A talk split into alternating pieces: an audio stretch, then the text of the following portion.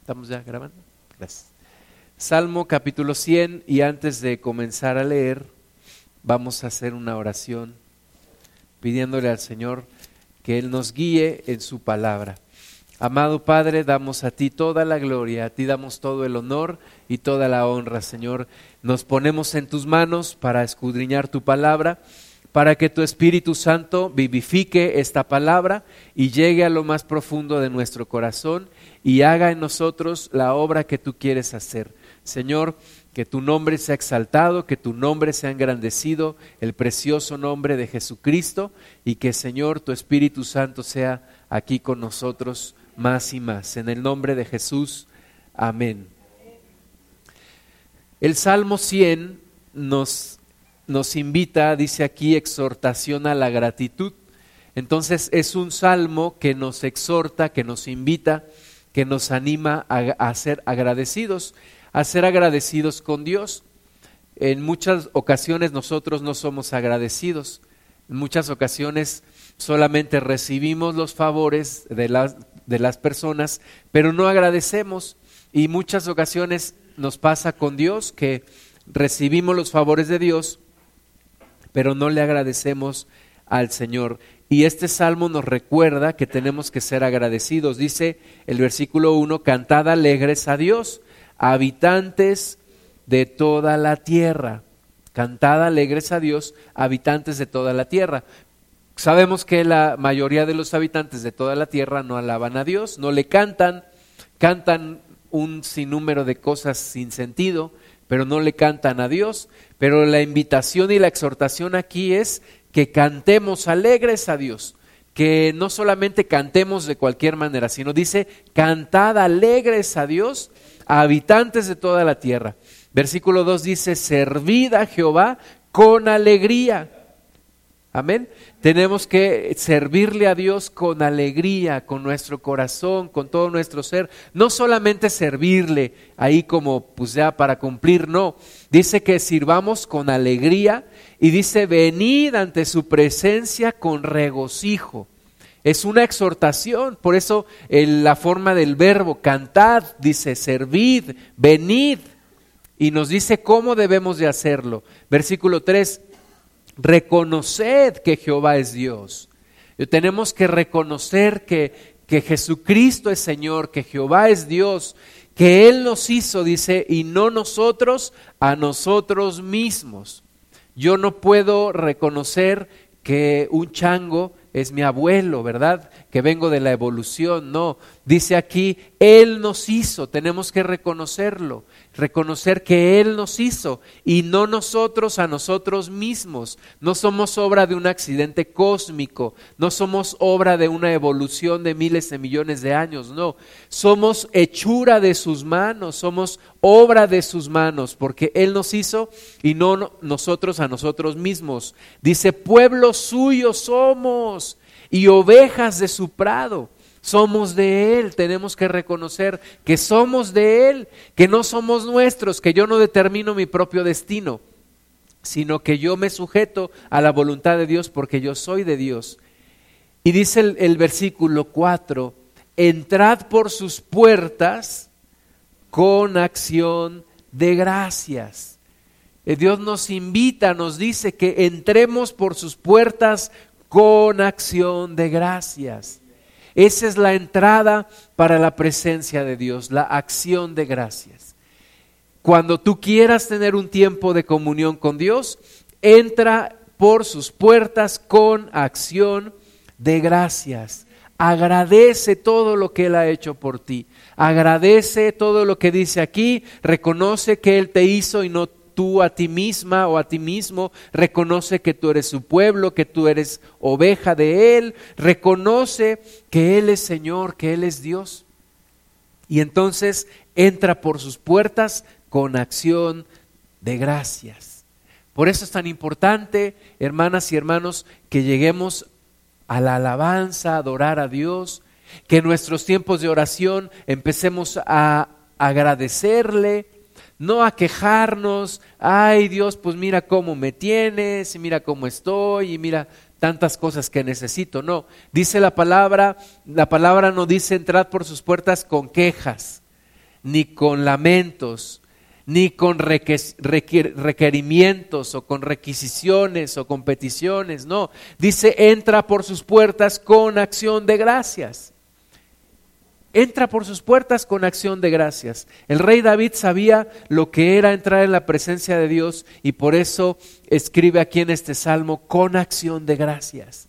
Si quieres tener un encuentro con Dios, entra a su presencia con acción de gracias. Pero no te quedes ahí solamente, dice, por sus atrios con alabanza. Entonces, yo entro a la presencia de Dios con acción de gracias. La acción de gracias es el reconocimiento de lo que Él ha hecho por mí. Yo le agradezco lo que Él ha hecho por mí. Eso es la acción de gracias. Pero luego continúo, dice, con alabanza. Y la alabanza es el reconocimiento de lo que Él es. Entonces, agradezco lo que Él ha hecho por mí, pero también reconozco lo que Él es. Acción de gracias con alabanza. Mucha gente hoy en día no reconoce lo que Él es. Mucha gente hoy en día no le da gracias. ¿Verdad? Hoy en día muchas personas están en su, en su rollo de, de su fin de año y que ahorita los centros comerciales están atascados y la gente está peleando por un jitomate, por un pavo, por un jamón Ahí están los centros comerciales llenos de gente. Y esa gente no le está dando gracias a Dios. Están más ocupados en preparar su cena, ¿verdad? Pero la Biblia dice, entra a sus puertas con acción de gracias. ¿Quieres terminar bien el año? Dale gracias a Dios todo lo que Él ha hecho por ti. ¿Quieres comenzar bien el próximo año? Dale gracias a Dios todo lo que Él ha hecho por ti. Oye, pero tengo muchas carencias todavía. Bueno, sí, pero también tienes muchas bendiciones que darle gracias a Dios. Cuenta tus bendiciones, hermana, hermano, antes de dormirte. No cuentes ovejas. Mejor cuenta las bendiciones que Dios te ha dado. Y ponte a recordar todo lo que Dios te ha dado, todo lo bueno que Dios ha sido contigo. Y luego alábale y bendice su nombre por lo que Él es. Dice el versículo 5, porque Jehová es bueno, para siempre es su misericordia y su verdad por todas las generaciones. Eso es lo que tenemos que reconocerle a Dios, que su misericordia es para siempre, que grande es su fidelidad, que Él es bueno con nosotros, que Él nos bendice, Él no nos da lo que merecemos.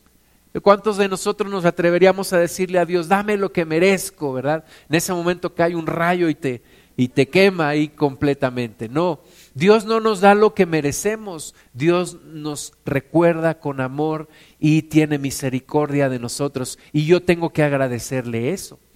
Agradecerle por mis familiares que están vivos, con los que todavía puedo convivir. A lo mejor sí recuerdo con tristeza a los que ya se fueron, pero tengo también que agradecer antes por los que viven.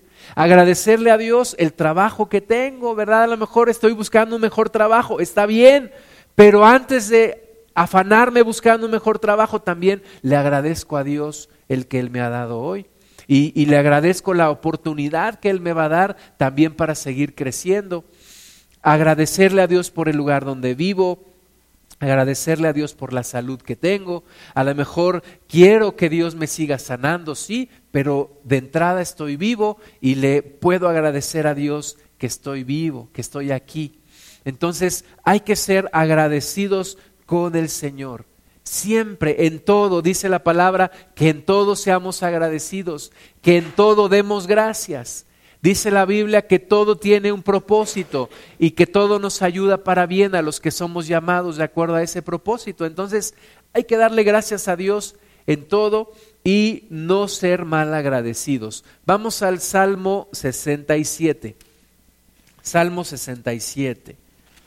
Todos los días tenemos algo que agradecer. Este, nosotros ayer veníamos de la sierra y veníamos viendo los hermosos paisajes y cuánto hay que agradecerle a Dios, lo bueno que es con nosotros. Él es bueno en gran manera. El Salmo 67, en el versículo 1, También este salmo es una exhortación. Dice aquí en mi Biblia, exhortación a las naciones para que alaben a Dios. Hay una exhortación que hay que hacerle a las naciones. Hay que hacer una exhortación a las demás naciones, a los pueblos, a la gente que está a tu alrededor. Dice el versículo 1, Dios tenga misericordia de nosotros y nos bendiga. Haga resplandecer su rostro sobre nosotros. Y ahí hay una palabra hebrea que es la palabra cela, que quiere decir detente y medita. Detente y medita. Dice de nuevo, Dios tenga misericordia de nosotros y nos bendiga. Haga resplandecer su rostro sobre nosotros. Detente y medita. ¿Para qué quieres que Dios tenga misericordia de ti y que te bendiga y que haga resplandecer su rostro sobre ti? Bueno, yo lo quiero que me bendiga para que yo tenga una pantalla gigante en mi casa, que ni pueda pasar yo por la puerta de mi casa yo quiero el, el iPhone 10. Yo quiero que los Reyes Magos, ah, no, perdón, que Dios me traiga, no sé, un carro último modelo. Cada uno de nosotros quiere bendiciones específicas, ¿no? Pero dice la palabra que nos detengamos a meditar. ¿Para qué quiero que Dios tenga misericordia de mí y que me bendiga y que haga resplandecer su rostro sobre mí? Fíjate que eh, la mayoría de nosotros tenemos problemas de egoísmo y queremos todo para nosotros. Primero yo, después yo y al último yo, ¿verdad? Siempre yo. Y yo quiero y yo quiero y yo quiero. El otro día estábamos platicando mis hermanas y yo y mi hermana decía, es que yo quiero y yo quiero y yo quiero. Y mi hermana le dice, hay una palabra, hay una frase que te define a ti es la frase yo quiero, ¿verdad? Yo quiero, yo quiero y yo quiero. Y, todo yo y todo yo, ahora sí como el chavo, ¿verdad? Todo yo y todo yo y todo yo, todo para mí, todo para mí. Pero dice aquí, detente y medita, ¿para qué quieres que Dios te bendiga? ¿Para qué quieres que Dios tenga misericordia de ti? ¿Para qué quieres que Dios haga resplandecer su rostro sobre ti? ¿Te das cuenta que a veces usamos a Dios y le decimos, Dios, bendíceme? Y hazme esto y, hazme aquello y, cúmpleme esto y, esto otro también. Pero dice aquí de nuevo, ¿para qué? Fíjate que Dios no nos usa a nosotros. A veces oramos y le decimos, Dios, úsame. Pero en el sentido estricto de la palabra, Dios no nos usa. Porque usar a, una persona sería eh, valerme de ella para cumplir un propósito y luego desecharla. Eso es usar. ¿Verdad? ¿Nunca te has sentido usado? Alguien te usa para sus propósitos. Alguien a lo mejor te pone como un, como un escalón más en su, en, su, en su meta para llegar a un lugar y te usó y simplemente fuiste un instrumento usado.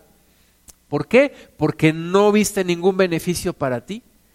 Entonces Dios no nos usa porque cuando Dios nos manda a hacer su obra, no solamente se cumple el propósito para Él y para los demás, sino que yo también me llevo un beneficio. Siempre, siempre. Dios no, Dios no utiliza, a lo mejor sería la palabra más correcta, Dios no utiliza a la gente. Dios bendice a la gente y bendice a través de la gente. Dios te bendice a ti y bendice a otros a través de ti. Pero cuando nosotros simplemente le decimos, Dios, dame esto, dame aquello, etcétera, pues entonces nosotros somos los que estamos tratando de usar a Dios. Por eso dice aquí el versículo 1, detente y medita. ¿Para qué quieres que Dios tenga misericordia de ti? ¿Para qué quieres que Dios te bendiga? ¿Y para qué quieres que Dios haga resplandecer su rostro sobre ti? La respuesta está en el versículo 2.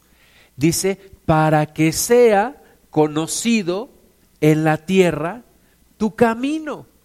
En todas las naciones tu salvación. Para eso, Señor, bendíceme.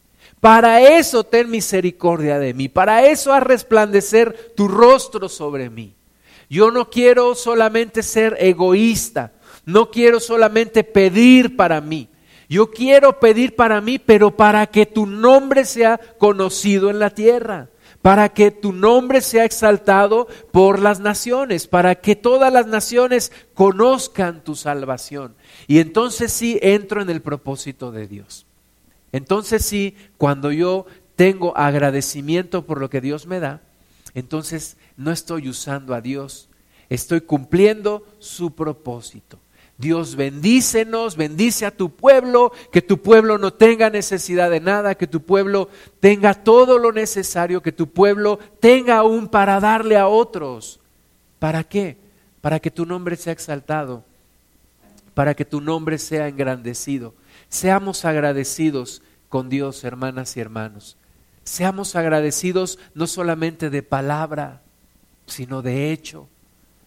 Eh, hay, varias formas, ahorita vamos a ver en la que tú puedes mostrar tu agradecimiento a Dios. Y una de ellas es ayudar para que su nombre sea conocido en toda la tierra, en todas las naciones, su salvación. Ahora el, jueves en la noche, como a las 8 de la noche, estábamos ahí en un pueblito en la sierra que se llama Cuatlapish y llevamos un, hermano, el hermano Daniel llevó su, su show de payasito y, y entonces pues ya estábamos bien cansados, era ya en la noche y me dice el hermano, ¿qué? ¿Hacemos el show? Le digo, pues órale, de una vez. Y dice el, el, pastor, pues voy a anunciar, voy a vocear para que bajen los niños. Y yo dije, ay, pues seguramente van a bajar bien poquitos, ¿no? Quién sabe cuántos van a bajar. Cuando vimos ya estaban ahí todos los niños, este, formaditos y sentaditos y todos listos.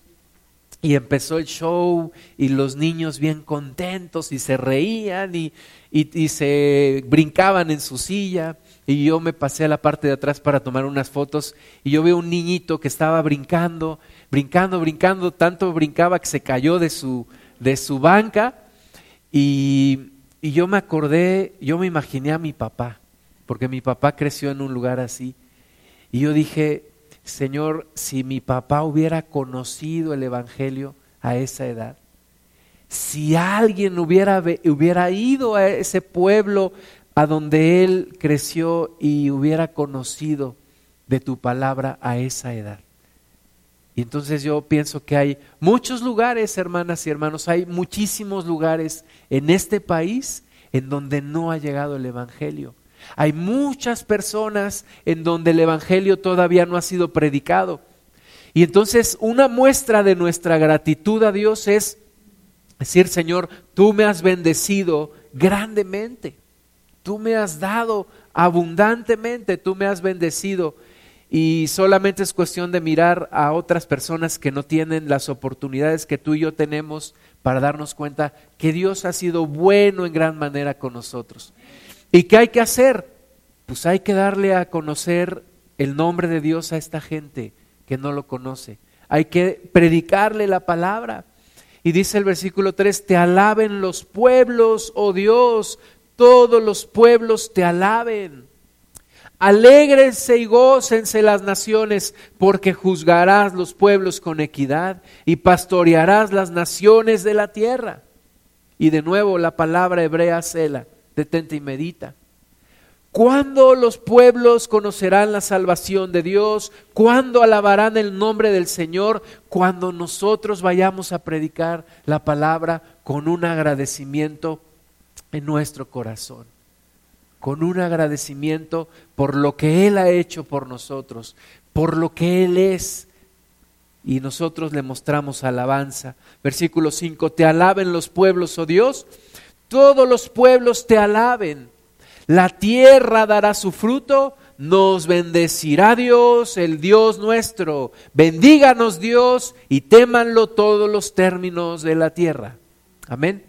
A ver, repite conmigo y di, la tierra dará su fruto. Nos bendecirá Dios, el Dios nuestro. Bendíganos Dios y témanlo todos los términos de la tierra. Amén. Que así sea, hermanas y hermanos, que nuestra gratitud sea tal que Dios nos quiera seguir bendiciendo porque somos agradecidos y porque predicamos su palabra, porque no somos egoístas, porque no somos mezquinos, porque no vemos nada más para nosotros, sino que nos ocupamos en que otras personas también conozcan su palabra. Entonces tenemos que ser agradecidos y agradecimiento trae adoración. Vamos al libro de Juan. Quiero decirte algunas cosas que trae el agradecimiento y una de ellas es la adoración. Adoración. Una persona agradecida con Dios es una persona que le adora, le bendice, no, no le da pena alzar sus manos, abrir su boca, arrodillarse delante de Dios, porque es una persona completamente agradecida con el Señor. Juan capítulo 12, versículo 1.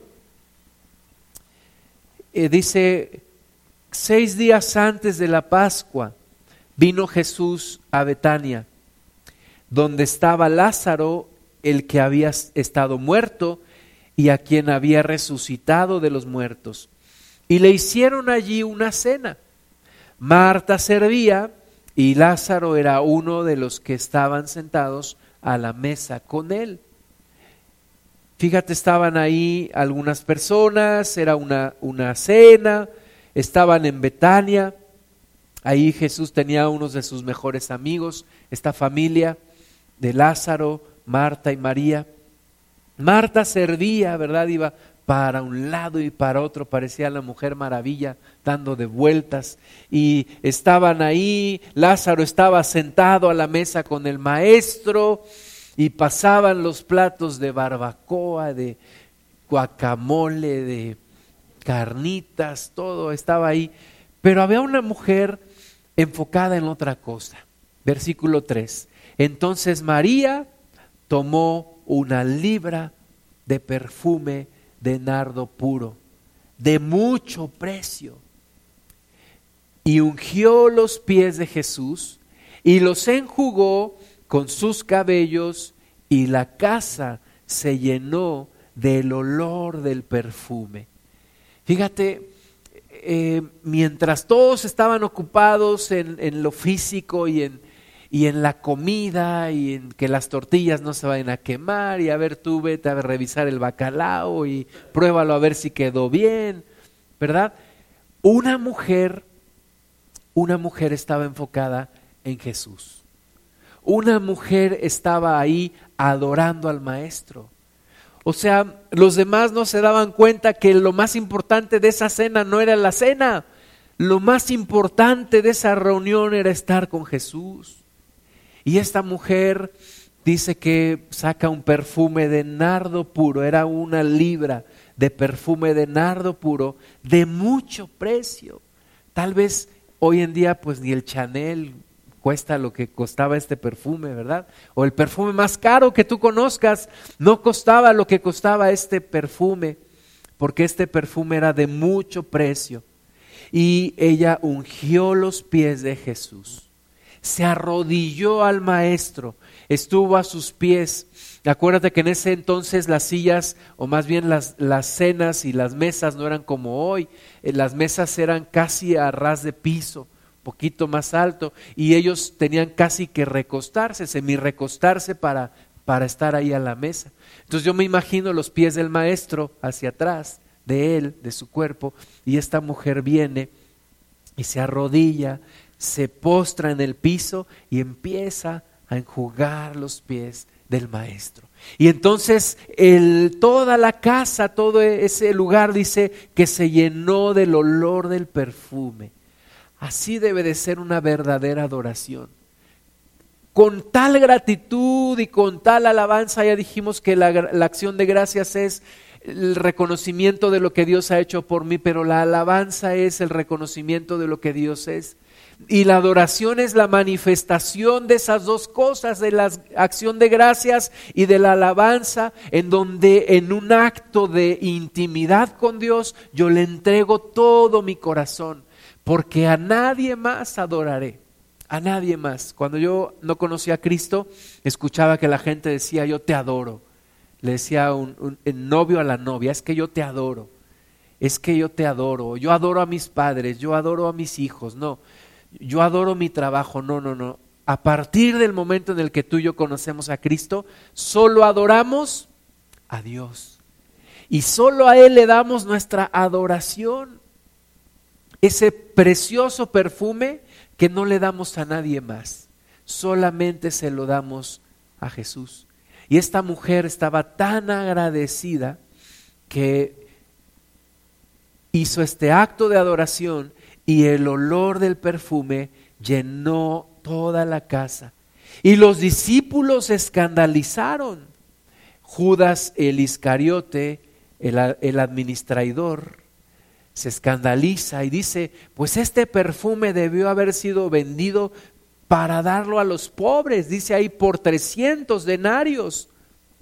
Pero eso dice aquí que decía para, para extraer de la bolsa del dinero. Y Jesús dijo en el versículo 7, déjala para el día de mi sepultura, ha guardado esto, porque a los pobres siempre los tendréis con vosotros, mas a mí no siempre me tendréis. Entonces hay que mostrar una verdadera adoración al Señor Jesús por agradecimiento. Entonces hoy, si vas a cenar a las 11.59 de, de la noche, en lugar de atiborrarte de uvas en la boca, mejor adora a Dios. Mejor adora al Maestro, dile Señor, yo te alabo con todo mi corazón, yo te bendigo, yo te doy gracias por todo lo que has hecho en mi vida. Vamos a Lucas capítulo 7. También una mujer que adora con todo su corazón al Maestro. Lucas 7:36 dice, uno de los fariseos rogó a Jesús que comiese con él. Este, el Señor le gustaba que lo invitaran a comer. En esto se parece a los mexicanos, ¿verdad? El Señor le gustaba comer. Y habiendo entrado en casa del fariseo, se sentó a la mesa. Entonces, una mujer de la ciudad que era pecadora, date cuenta que era otra mujer, es otro episodio, es otro suceso. No es el mismo que acabamos de leer, porque aquí es en la casa de uno de los fariseos, en una ciudad en donde una mujer que era pecadora, no nos dice qué pecado, pero era pecadora, dice, al saber que Jesús estaba a la mesa en casa del fariseo, trajo un frasco de alabastro con perfume, también un perfume carísimo, y llega esta mujer y estando detrás de él a sus pies, de nuevo, recuerda que ellos se semi, semi acostaban y entonces los pies quedaban hacia atrás. Y entonces esta mujer viene por detrás, viene por las espaldas del maestro y se echa ahí en el piso y empieza a llorar y empieza a sacar el perfume y empieza a regar con lágrimas sus pies y los enjugaba con sus cabellos y besaba sus pies y los ungía con el perfume. Algunos dicen que esta es una adoración extravagante o una adoración, yo le podría llamar una adoración radical, una adoración sin reservas. Porque cuando vio esto el fariseo que le había convidado, dijo para sí, este si fuera profeta, conocería quién y qué clase de mujer es la que le toca, que es pecadora. Este hombre se escandalizó y hay algo que de una manera muy natural sale en nosotros, especialmente en los hombres, que es la lujuria y la lascivia. Y este hombre tal vez se imaginó y dijo, qué indecencia qué cosa tan indecente aquí en mi casa. Esta mujer pecadora está besando los pies de, de Jesús. Pero adoración no tiene nada que ver con sexualidad, no tiene nada que ver con lascivia, ni con lujuria, ni con carnalidad. Esta mujer no estaba adorando a Jesús el hombre, estaba adorando a Jesús el Dios, a Jesucristo Dios y estaba derramando con todo su corazón. No era una, un acto de seducción, no era una cuestión de intimidad física, era completamente un acto de adoración espiritual, en donde la mujer estaba agradecida, Algunos, algunos piensan que fue la mujer que fue perdonada por Jesús y que fue librada de que la apedrearan por haber sido descubierta en adulterio. Yo no sé si esa era la mujer, pero lo que yo sí creo es que era una mujer completamente agradecida con Jesús. Una mujer que no le importó quién la viera, quién estaba ahí, si la habían invitado o no. Ella entró, ella llegó directamente a las espaldas del maestro a ungir sus pies y a llorar, y a llorar delante de él. Y entonces Jesús le dice a Simón, el fariseo, versículo 40, una cosa, tengo que decirte, Simón. Y él le dijo, di maestro, un acreedor tenía dos deudores, a uno le debía, el uno le debía 500 denarios y el otro 50. Y no teniendo ellos con qué pagar, perdonó a ambos. Di pues, ¿cuál de ellos le amará más? Respondiendo Simón dijo, pienso que aquel a quien perdonó más. Y él le dijo, rectamente has juzgado. Y vuelto a la mujer, dijo a Simón, ¿ves esta mujer? Entré a tu casa y no me diste agua para mis pies, mas ésta ha regado mis pies con lágrimas y los ha enjugado con sus cabellos. No me diste beso, mas esta desde que entré no ha cesado de besar mis pies. No ungiste mi cabeza con aceite, mas esta ha ungido con perfume mis pies. Por lo cual te digo que sus muchos pecados le son perdonados porque amó mucho. Mas aquel a quien se le perdona poco, poco ama. Y a ella le dijo, tus pecados te son perdonados. Es una adoración por agradecimiento. Por agradecimiento. Y muchas veces tú y yo ya no nos acordamos de lo que Dios ha hecho por nosotros. Ya no le agradecemos, nos sentimos buenos. No, pues es que yo soy bueno. Más bueno que el pan bimbo. Soy bueno. No, ¿cuál bueno? Bueno para nada, ¿verdad? No soy bueno. Eh, lo que pasa es que se me olvida de dónde Dios me sacó todo lo que Dios me perdonó. Y entonces, cuando se me olvida todo lo que Dios me perdonó, dejo de ser agradecido con Él. Y, pero si yo recuerdo de dónde Dios me sacó, yo puedo ser tan agradecido como esta mujer y darle adoración a Jesús todos los días. Todos los días darle una adoración genuina, una adoración verdadera a mi maestro. Una vez un compañero de trabajo me invitó a comer, él es cristiano, y estábamos comiendo y, me dijo, me miró a la cara y me dijo, ¿cómo te envidio? Ah, caray, ¿qué pasó? Ya estamos en la confesión de pecados, ¿o qué? Dice, ¿cómo te envidio? Me, le digo, ¿por qué? Dice, es que tú sí tienes un testimonio que darle a Dios. Tú sí fuiste redimido, tú sí fuiste pecador. Dios te perdonó, Dios te lavó. Me dice, yo soy de cuna cristiana. Dice, yo, dije, pues la cuna era la cristiana, pero tú sigues igual de impío, mi estimado. O sea, tienes que, tienes que reconocer que, que, que Dios a todos nos perdona. Y el testimonio más grande que yo puedo contar es el mío. ¿Por qué? Porque yo sé de lo que Dios a mí me ha perdonado. Y yo no me puedo olvidar de todo lo que Jesucristo ha hecho por mí. Por eso dice la palabra de Dios en Apocalipsis que, que aquellos, aquellos que venían a adorar al Maestro echaban sus coronas delante de Él y decían santo, santo, santo, y dicen que Él es digno y que solamente Él es digno de recibir la adoración, porque solamente Él fue digno de abrir los sellos. Solamente Él. Entonces tú y yo nunca debemos de olvidarnos de dónde nos sacó el Señor para nunca dejar de ser agradecidos con Él. Tenemos que ser agradecidos con el Maestro. Entonces, adoración verdadera trae, perdón, agradecimiento verdadero trae verdadera adoración. Vamos también a ver en Mateo 5. Agradecimiento hace que tú y yo prediquemos el Evangelio. El verdadero agradecimiento, cuando yo estoy agradecido con Dios, no puedo dejar de predicar el Evangelio.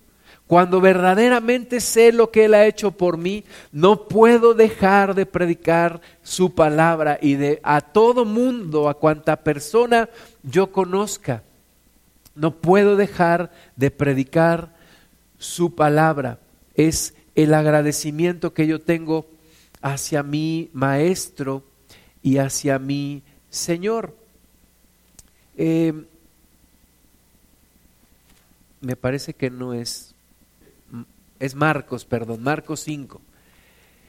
El hermano Myers, a donde quiera que va, predica la palabra y él estuvo aquí y nos dijo, perdemos muchas oportunidades para predicar la palabra. Y en una ocasión estábamos en, una, en un desayuno y vinieron los meseros y les dijo, les sacó unos nuevos testamentos y les, y les dio, les dijo, el papel es corriente, pero el mensaje tiene vida eterna. Y les dio a cada uno su evangelio. Entonces, cuando hay agradecimiento, y no era la propina, ¿eh? aparte les dio propina, porque hay hermanos que, que en lugar de dar propina dejan un chic, ahí un folleto. No, tampoco, no inventes. O sea, hay que dar la propina y hay que dar el mensaje también. Entonces, cuando tú estás agradecido, siempre vas a predicar el Evangelio. ¿Con cuánta persona está a tu alrededor? En Marcos 5 nos habla de un hombre que estaba endemoniado. Endemoniado, pero lo que se dice endemoniado.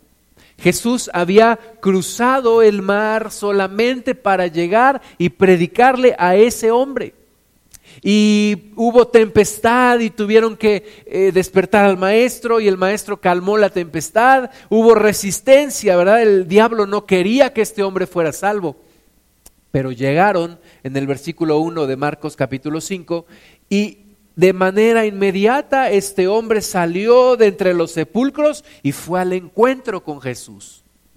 Inmediatamente se arrodilló delante de él, los demonios clamaron y los demonios le escucharon la orden que Jesús les dijo, salgan de este hombre. Ellos, el Señor les preguntó, ¿cómo, cómo te llamas demonio? Y dijo el demonio, legión, porque somos muchos. O sea, era, era un este, multifamiliar ese hombre, vivían muchos demonios ahí en él. Dice la palabra de Dios que, que le piden permiso para ir en un, en un hato de cerdos y eran dos mil cerdos. O sea, ¿tú te imaginas dos mil demonios ahí adentro? O sea, qué tlatelolco ni qué nada. Pero espiritualmente hablando, estaban ahí metidos dos mil demonios en este hombre. El Señor Jesús lo libera y, en un, y en un instante el hombre queda en su juicio cabal, vestido, sentadito y ahí observando todo.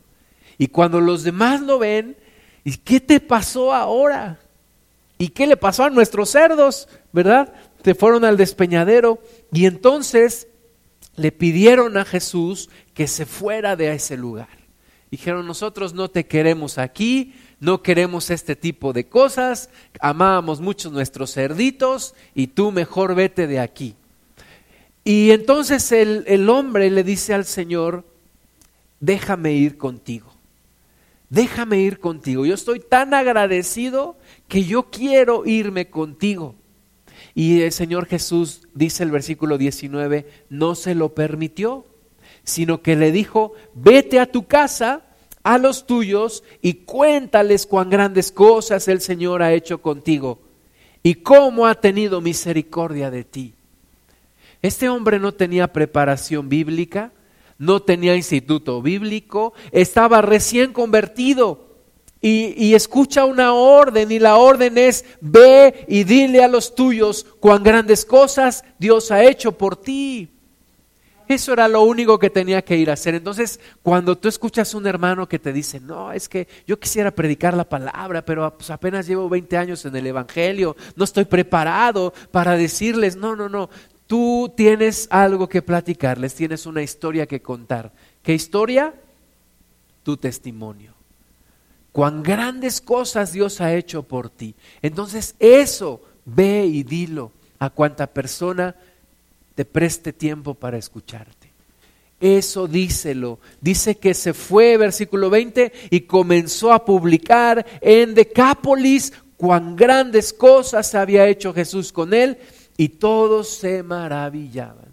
Entonces este hombre no solamente le predicó a los suyos, predicó en diez ciudades, en Decápolis, en diez ciudades fue y testificó, imagínatelo, él hablando su testimonio, yo era una persona así y así, y un día Cristo vino y me libertó, y ahora soy libre, y ahora puedo alabar a Dios, imagínatelo, hablando cuán grandes cosas Dios había hecho con él, y todos se maravillaban. Tú y yo tenemos que predicar el Evangelio por agradecimiento a Dios. Por agradecimiento. Si estás agradecido con Dios, predica su palabra, habla de Él.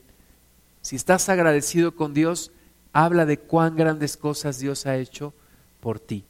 Vamos al libro de Hechos, capítulo 9.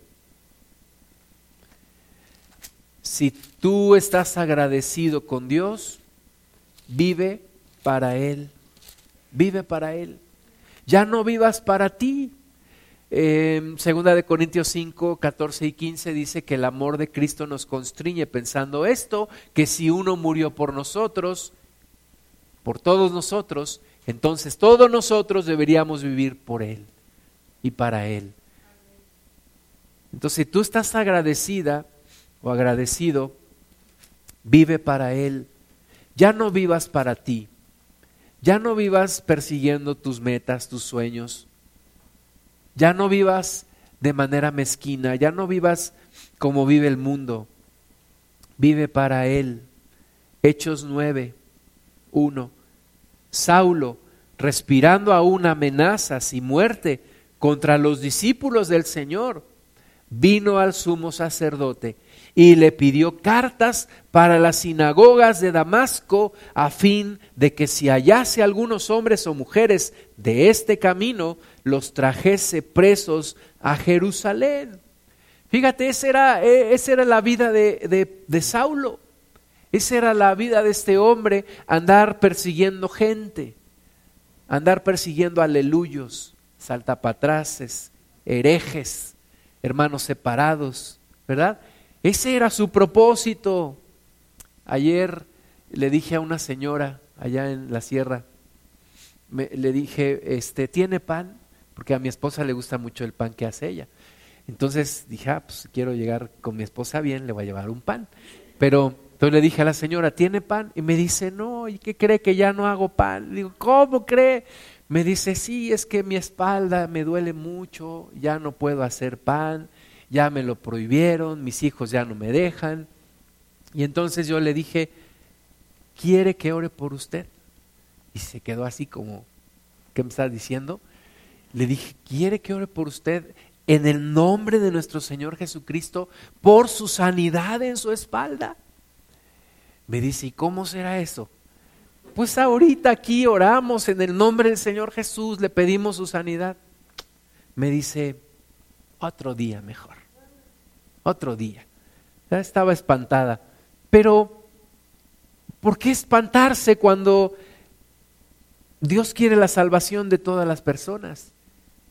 Pero bueno, hay, gente que así es. Y Pablo era así. Pablo decía, no, esos de ese, de ese camino, saltapatraces, aleluyos, este, y todo lo que nos dicen herejes, hermanos separados, todo eso. Y, Pablo los perseguía, o, más bien Saulo los perseguía. Pero un día, dice el versículo 3, más yendo por el camino, aconteció que al llegar cerca de Damasco, repentinamente le rodeó un resplandor de luz del cielo. Y cayendo en tierra, oyó una voz que le decía, Saulo, Saulo, ¿por qué me persigues? Y él hizo las dos preguntas más importantes de su vida. Las dos preguntas más importantes de la vida de Saulo. Ahí te va la primera. Él dijo, ¿quién eres, Señor? ¿Quién eres, Señor? Es la pregunta más importante en la vida de toda persona, preguntarle a Jesús, ¿quién eres tú? Verdaderamente, ¿quién eres tú? Eres una imagen, eres un crucifijo, eres un profeta más, eres uno de los grandes iniciados, eres quién eres tú. Eres una leyenda, eres una historia, ¿quién eres tú? Toda persona en este planeta debería preguntarle al Señor Jesús, Señor, ¿quién eres? Revélame quién eres. Y Jesús le dijo, yo soy Jesús, a quien tú persigues. Dura cosa te es dar coces contra el aguijón. ¿Conoces las, eh, los aguijones? Los aguijones eran unos instrumentos que se usaban para picar en la tierra, para hacer los surcos y levantar la tierra. Y eran, eran de acero. Y entonces imagínate un hombre dando coces, es decir, dando patadas a un aguijón de esos, ¿cómo terminaría? Le dice Jesús, Saulo, eres un poquito tonto, ¿eh? porque le estás dando de patadas a un aguijón. ¿Cómo vas a terminar? Eh, tú, tú, tú me persigues y dura cosa te es dar coces contra el aguijón. Él, temblando y temeroso, dijo, Señor, segunda pregunta, la segunda pregunta más importante de tu vida, Señor, ¿qué quieres que yo haga? ¿Qué quieres que yo haga? Señor, ya te revelaste a mi vida, ahora dime, ¿qué quieres que yo haga? Y el Señor le dijo, levántate y entra en la ciudad y se te dirá lo que debes hacer.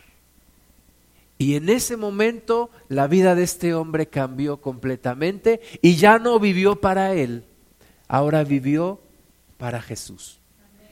Y una persona agradecida, una persona verdaderamente agradecida es una persona que ya no vive para sí misma. El hermano Myers dice, si el Evangelio no te ha cambiado, el Evangelio no te ha llegado. Si vives igual que antes, necesitas verdaderamente conocer a Jesús.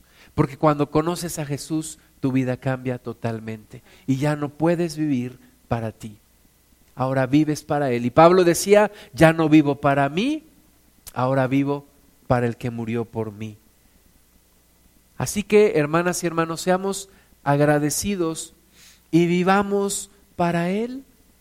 Vivamos para Él, hay tantas cosas que hacer para Él, hay tantas formas de mostrarle nuestro agradecimiento. No seamos como el mundo que dice, ay, yo estoy tan agradecido contigo, pues tan siquiera venme a ver, ¿no? Ay, yo estoy tan agradecido contigo, pues tan siquiera háblame por teléfono. No, ves que estoy muy ocupado. No, entonces no estás lo suficientemente agradecido. Lucas 17, con esta cita terminamos. Lucas 17, 11. Yendo Jesús a Jerusalén, pasaba entre Samaria y Galilea. Y al entrar en una aldea, le salieron al encuentro diez hombres leprosos, los cuales se pararon de lejos. ¿Cuántos eran, hermanas y hermanos? Diez. Y alzaron la voz diciendo, Jesús, Maestro, ten misericordia de nosotros. Acuérdate que los leprosos no podían acercarse a la gente. Si se acercaban, los apedreaban. No podían acercarse. Entonces, estos hombres se paran de lejos, ven que era Jesús y le empiezan a gritar, Jesús, Maestro, ten misericordia de nosotros. Eh, por cierto, Dios siempre tiene misericordia de nosotros siempre. Pero bueno, a veces no lo, no lo reconocemos. Entonces ellos dijeron, ten misericordia de nosotros. Cuando Él los vio, les dijo, id, mostraos a los sacerdotes. Acuérdate que la ley decía que un leproso, que un leproso para ser limpio, tenía que ser reconocido por el sacerdote. Entonces el leproso tenía que ir con el sacerdote, si el sacerdote lo veía y todavía tenía lepra, el sacerdote gritaba, inmundo, inmundo. Y entonces este hombre tenía que salir de ahí e ir gritando, inmundo, inmundo, para que no se le pegaran. Y tenía que ser recluido y, y ser quitado de medio del pueblo. Pero si el sacerdote veía que estaba limpio, entonces lo declaraba limpio y podía reintegrarse a la sociedad. Entonces Jesús le dice, sí, tengo misericordia de ustedes, vayan y muéstrense a los sacerdotes. O sea, era una, una orden para mostrar la fe, porque todavía estaba, estaba la lepra y Jesús les dice, vayan y muéstrense a los sacerdotes. Y entonces dice, aconteció que mientras iban, fueron limpiados. Mientras iban, fueron limpiados. ¿Cuántos eran? Diez. Entonces uno de ellos, viendo que había sido sanado, volvió glorificando a Dios a gran voz y se postró rostro a tierra a sus pies dándole gracias y este era samaritano, o sea, ni siquiera era judío, era samaritano. Respondiendo Jesús dijo, ¿no son diez los que fueron limpiados? ¿Y los nueve dónde están? No hubo quien volviese y diese gloria a Dios, sino este extranjero.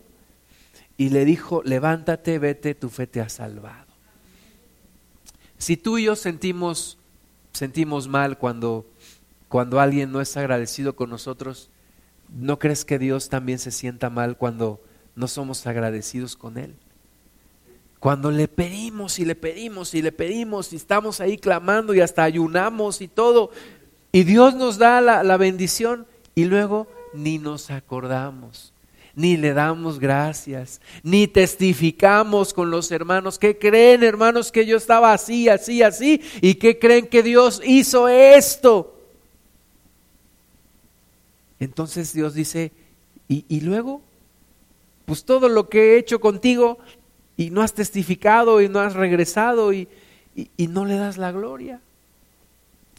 Entonces vamos a ponernos de pie, hermanas y hermanos, vamos a ser agradecidos con Dios, vamos a, vamos a recordar todo lo que Dios ha hecho con nosotros y vamos a agradecerle. Y vamos a mostrar también, decía mi hermano Cris hace rato, pongámonos verdaderos propósitos, ¿verdad? Compartirle a más personas, hablarle de Cristo a más personas, tener una adoración verdadera a nuestro Dios, una adoración sin reservas. Pongámonos propósitos de, de ser agradecidos con Él, de recordar todo lo que Él ha hecho con nosotros. Empieza con tus propias palabras a darle gracias. Señor, yo te alabo, yo te bendigo, yo te doy gracias. Tú has sido bueno en gran manera conmigo, Señor. Tú has sido excesivamente bueno conmigo, Padre. Tú has tenido misericordia de mí. Tú no me has dado lo que yo merecía.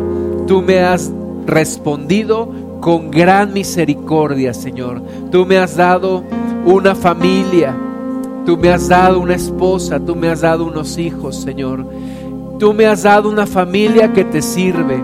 Tú me has sustentado, Señor. Ningún día de este año me quedé sin comer Ningún día de este año me quedé en la calle durmiendo. Ningún día de este año me abandonaste. Nunca me abandonaste, Señor, aún en los momentos más difíciles de mi vida.